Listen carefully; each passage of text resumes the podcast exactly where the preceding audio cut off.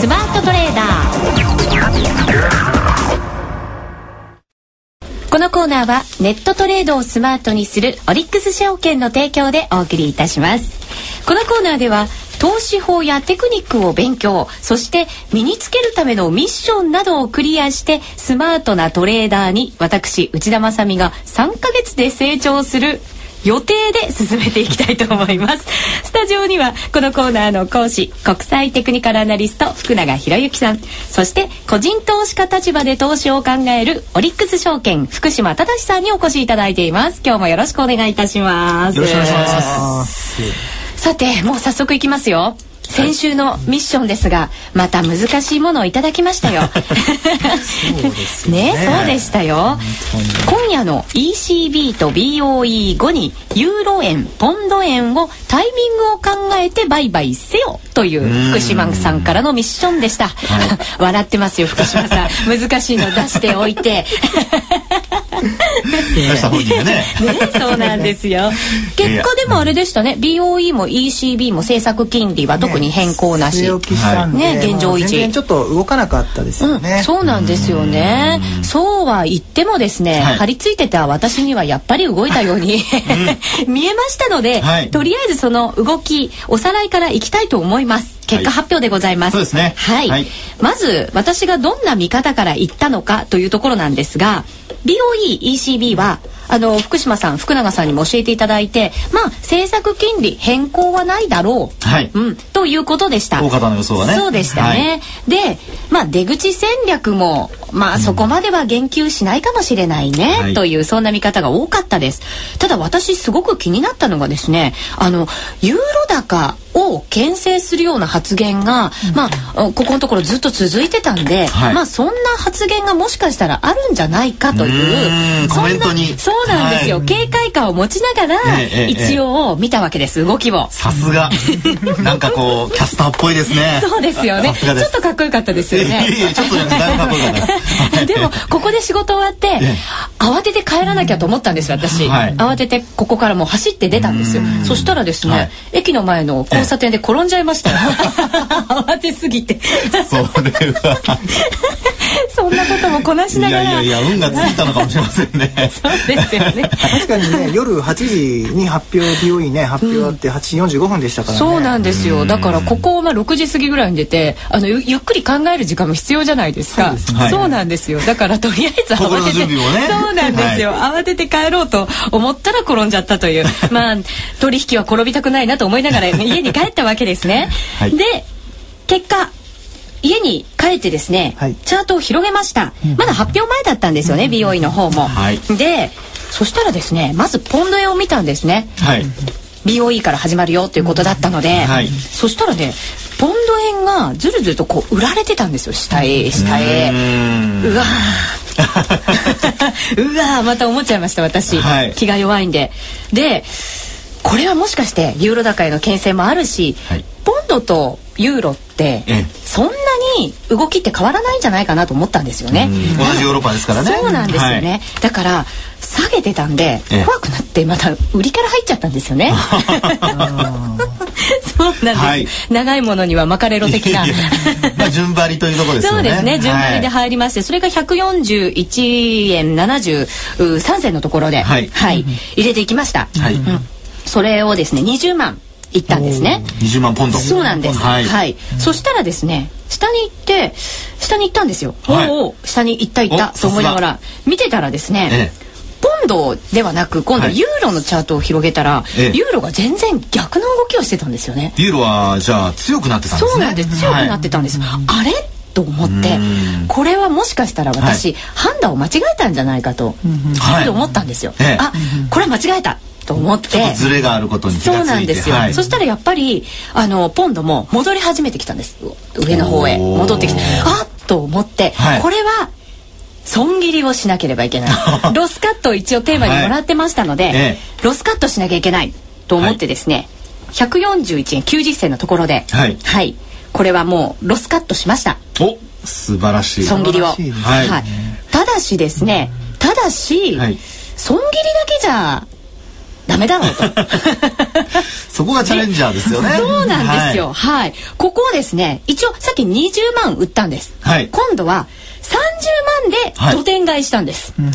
ほ、はい、これはこれはすごいですね。結果どうなったんでしょうか？本当ですか？それが楽しみ、ね、10万だからそうなんです。10万土天買いになったんですよね、はい、結果、はい。でそこから上がってったんです。お上がってたんですか？ぐーんときましたよポンドが。ポンドが強くなって。はい来ました来ました。ええ、で142円16銭で売りました。売りました。これ30万全部売っちゃったんですね。そうです。はい、はい、売っちゃいました。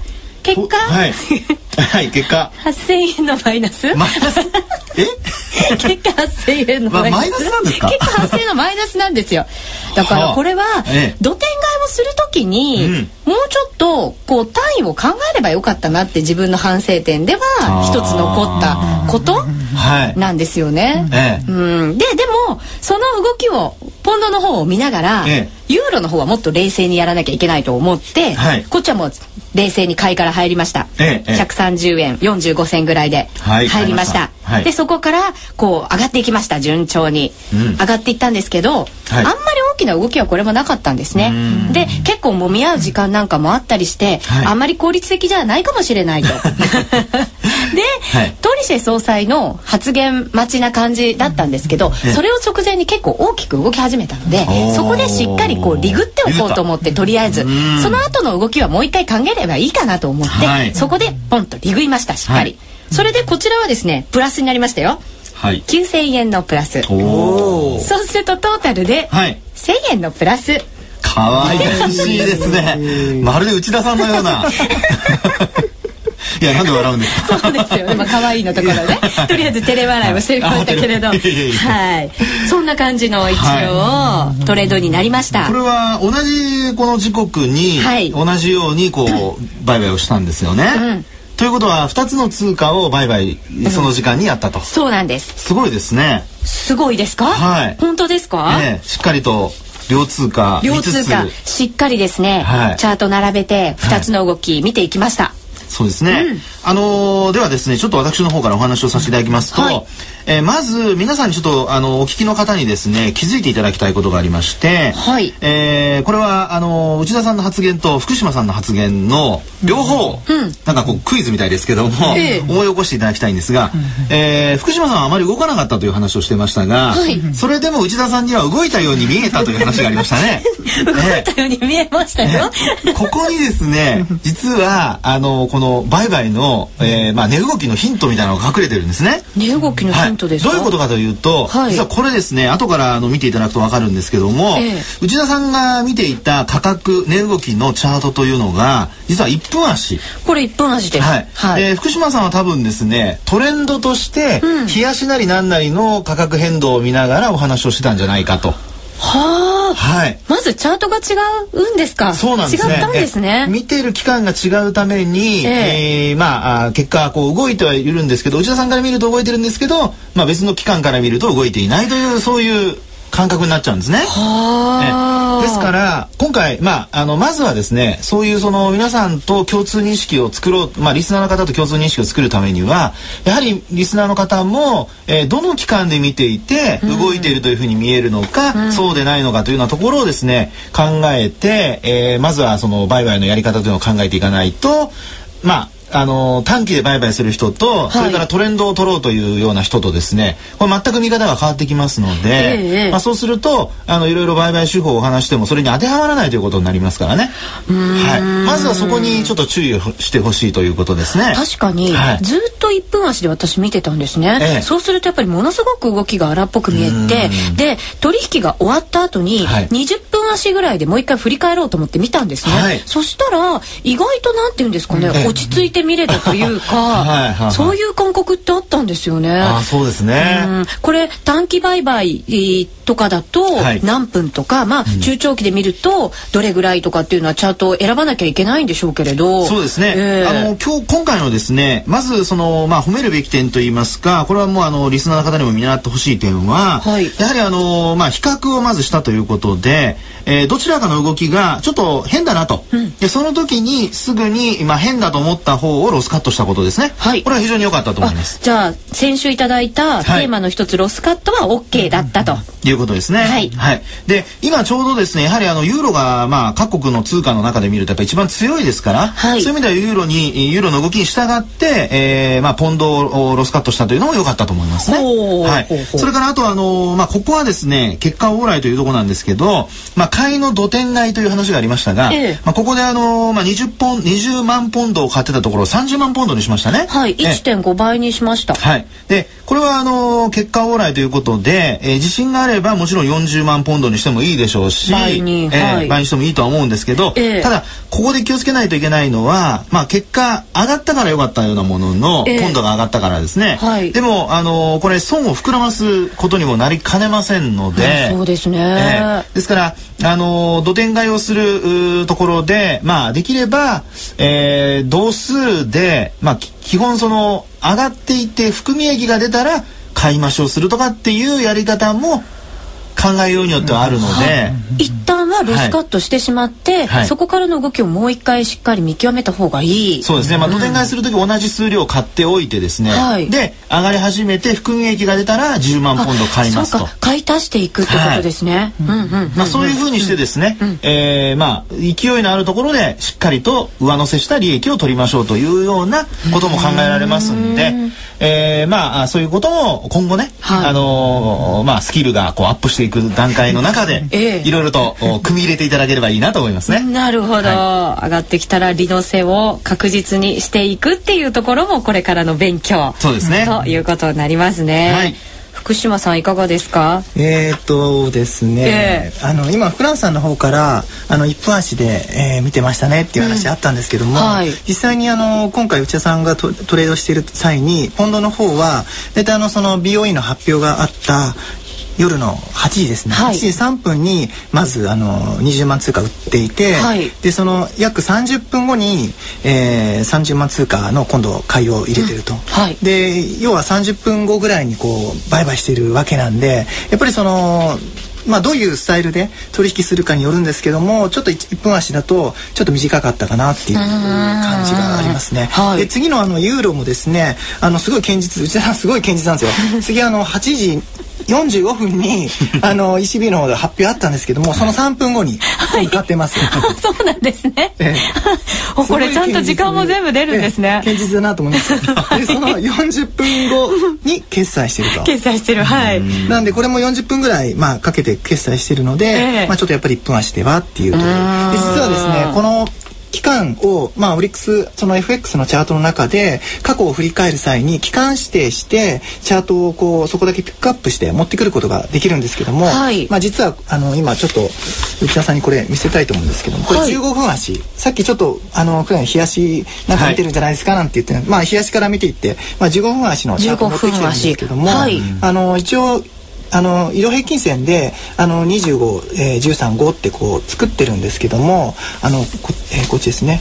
25のラインですね、うん、移動平均線の、えー、サポートをちゃんとこう守りながら実はトレンドができていたんですね。上昇トレンドができていこれトレンドなんで出てるんですね。平均線をある程度出していってまあちょっとそのトレードスタイルにもよるんですけどもあの見ていけばある程度こうな買うタイミングっていうのが、うんうんうん、あのこれを見て判断できたのかなっていうのがありますのでそうです、ね、ちょっとねおいおいまだまだあと10回ぐらいありますからね。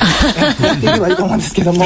一応、うん、こういう傾向もあるのでまあこういったところも見ながら、うん、売買が必要なのかなと思いました。チャートのこのあれですね。分足によっても、はい、全然見え方風景が違いますね。そうなんですね。ですからまああの時間をですね、えー、まあ複数の時間。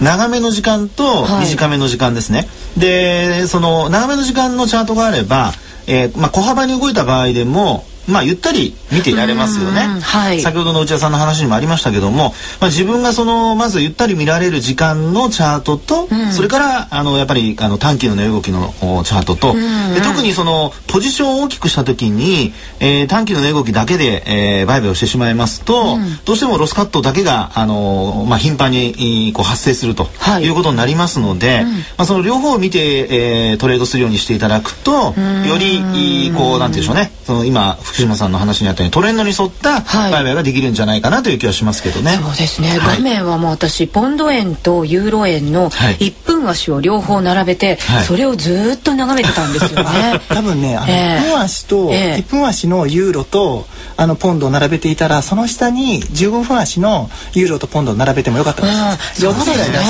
はい、今度それやってみます。はい。はいね。ね。そうですね。楽しみですね。はい。頑張ります。はい。まあとはいえね千円あのプラスですからね。そうですよね。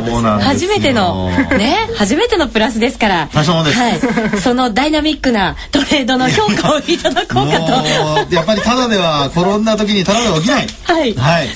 それもねいいことの一つですよね。いやもうそれはねあのトレードする上で鉄則ですね。あと一つ褒めてもらいたいのは 身の丈に合った額にしました 今回は。あのドキドキしちゃうじゃないですか、大きな額でやると、またあのダブル福ちゃんの顔がちらちら浮かんできたりとかしてドキドキしちゃいますから、今回身の丈のあった金額でチャレンジしたというのも一つ、こうねこれ自慢できる一つかななんて思いました。さあそれでは今回のトレードの福島さんの評価をいただきたいと思います。よろしくお願いします。はいこれ三段階三段階。丸×三角。二重丸があってもいいですよ。いや今回ねやっぱりあの、はい、プラスでやっぱり終えたっていうところは、はい、非常に大きいと思うんで、はい、えっ、ー、とじゃあ一応二重丸ということで。お丸×じゃなくて二重丸ですよ。二重丸出ました。すごいですね。まさかもらえると思ってなかった。福島さん優しいですね。これはね、これはだけど十回目ぐらいですとちょっともしかしたらまた 厳しくなる二回目だったあ、ここから鬼の福島さんを見れるかもしれないですね。わかりました。さあそれでは今日もミッションいただきたいと思います。スマートトレーダーへの道。今週のミッションはじゃじゃーん。アメリカ企業決算動向に注意してダウもしくはナスダックの株価指数を売買はあ じゃじゃそうですか、ねはい、FX じゃなくて、ね、今回は指数ですか、えー、アメリカ企業決算動向を注意してダウナスダックを売買せよ。これタイムリーですよね。タイムリーですよ。決算続々ね出てきてますよ。ええーはい。そうなんですよね。どうですかこれダウって1万ドル超えてきて。ここからの動きちょっとヒントとして 判断していただこうかと思うんですけどこれやっぱりあれですよね、あのー、上昇のきっかけとなっているのが今のあのミッションにもありましたけども、はい、やっぱ企業決算の中身ですよね。えでまああのインテルそれから JP モルガン・チェイスというところがこのこのところあったわけなんですけども、はい、えー、これからまた金融機関ゴールドマン・サックスだとかそういったところの金融機関の決算発表が続いてきますので、はい、まあ、そのあたりのやっぱり中身を見ながら、うん、もう本当にあの素直に反応してますから、はい、結果を見てからでも遅くはないというふうな流れかもしれません。わかりました、はい、そうすると今週は CFD でのチャレンジということになりますね。そうなんですよ、ね、はい、なんでちょっとあのもう一度 CFD の方のあのデモを、うん、あの登録しないといけませんので、はい、あのもう一度その登録だけしていただいてあのトトレードしていただきたいなと思います。はい。わ、はい、かりました。さあオリックス CFD ダービーがいよいよ運用開始になりましたね。はい。えー、っと開始しました。はい。えー、今えー、っと12日月曜日から開始しているんですけどももう実はですね今日まだ公表どこでもしてないんですけども、ええ、あの1位の方どのくらい収益上げてるか発表しちゃいます、はい、実は昨日の夜中の12時の時点で元で1000万円あるんですけども実はもう300万円近く儲けてる方。えー、3割ですか。すごいですね。これは追いつけ追い越せで頑張らないといけませんね。本当ですね。本当ですね、はい、私も参加いたしますので、ぜひリスナーの皆さんも参加していただければと思います。はい、詳しくはオリックス証券のホームページでご覧ください。えー、さて、福島さん、福永さん、今週もありがとうございました。また来週もどうぞよろしくお願いいたします。はい、頑はい、頑張ります。よろしくお願いします。はい、ザ・スマートトレーダー。このコーナーはネットトレードをスマートにするオリックス証券の提供でお送りしました。オリックス証券はインターネット環境がないパソコン操作が不安との理由から電話で取引をしたいという投資家の皆さんのご要望にお答えして電話のみにて取引ができる専任担当制コールセンターの取引サービスを提供しています。オリックス証券の専任担当制コールセンターではお客様ごとに担当のオペレーターがつきます。担当者がいる安心感を持って手軽な手数料で快適なお取引環境を提供いたします。オペレーターはお客様にお電話で約定連絡を行います。また注文お問い合わせはすべて電話で行います。そして入出金はすべて振り込みとなります。オリックス証券の専任担当制コールセンターを利用すれば日本株の現物信用取引はもちろん投資信託や債券 IPO も取引できます。気になる手数料はまず約定代金が750万円以下の場合は約定代金の0.42%で最低手数料は2625円です。約定代金が750万円を超える場合は金額に応じて3万1500円から最高13万6500円まで設定しています。さらにオペレーターを介さない電話自動応答取引なら手数料は半額となります。お電話での証券取引ならオリックス証券の専任担当制コールセンター。さらに今なら新規口座開設3000円プレゼントキャンペーン実施中。資料請求キャンペーンに関するお問い合わせはフリーダイヤルまでお気軽にどうぞ。お電話はフリーダイヤル0120-557-636 0120-557-636平日朝8時から夕方6時まで受け付けています。オリックス証券の取扱い商品は株価及び為替などの変動信用状況の悪化などにより投資元本の割り込みや投資元本以上の損失が生じる恐れがあります。お取引にあたっては取引の仕組みやリスクについて契約締結前交付書面などで十分ご理解いただきお客様ご自身の責任と判断で行ってください。またオリックス証券の専任担当制コールセンターはオリックスオンラインとの併用はできませんのであらかじめご了承ください。金融商品取引業者関東財務局長金賞第55号オリックス証券株式会社。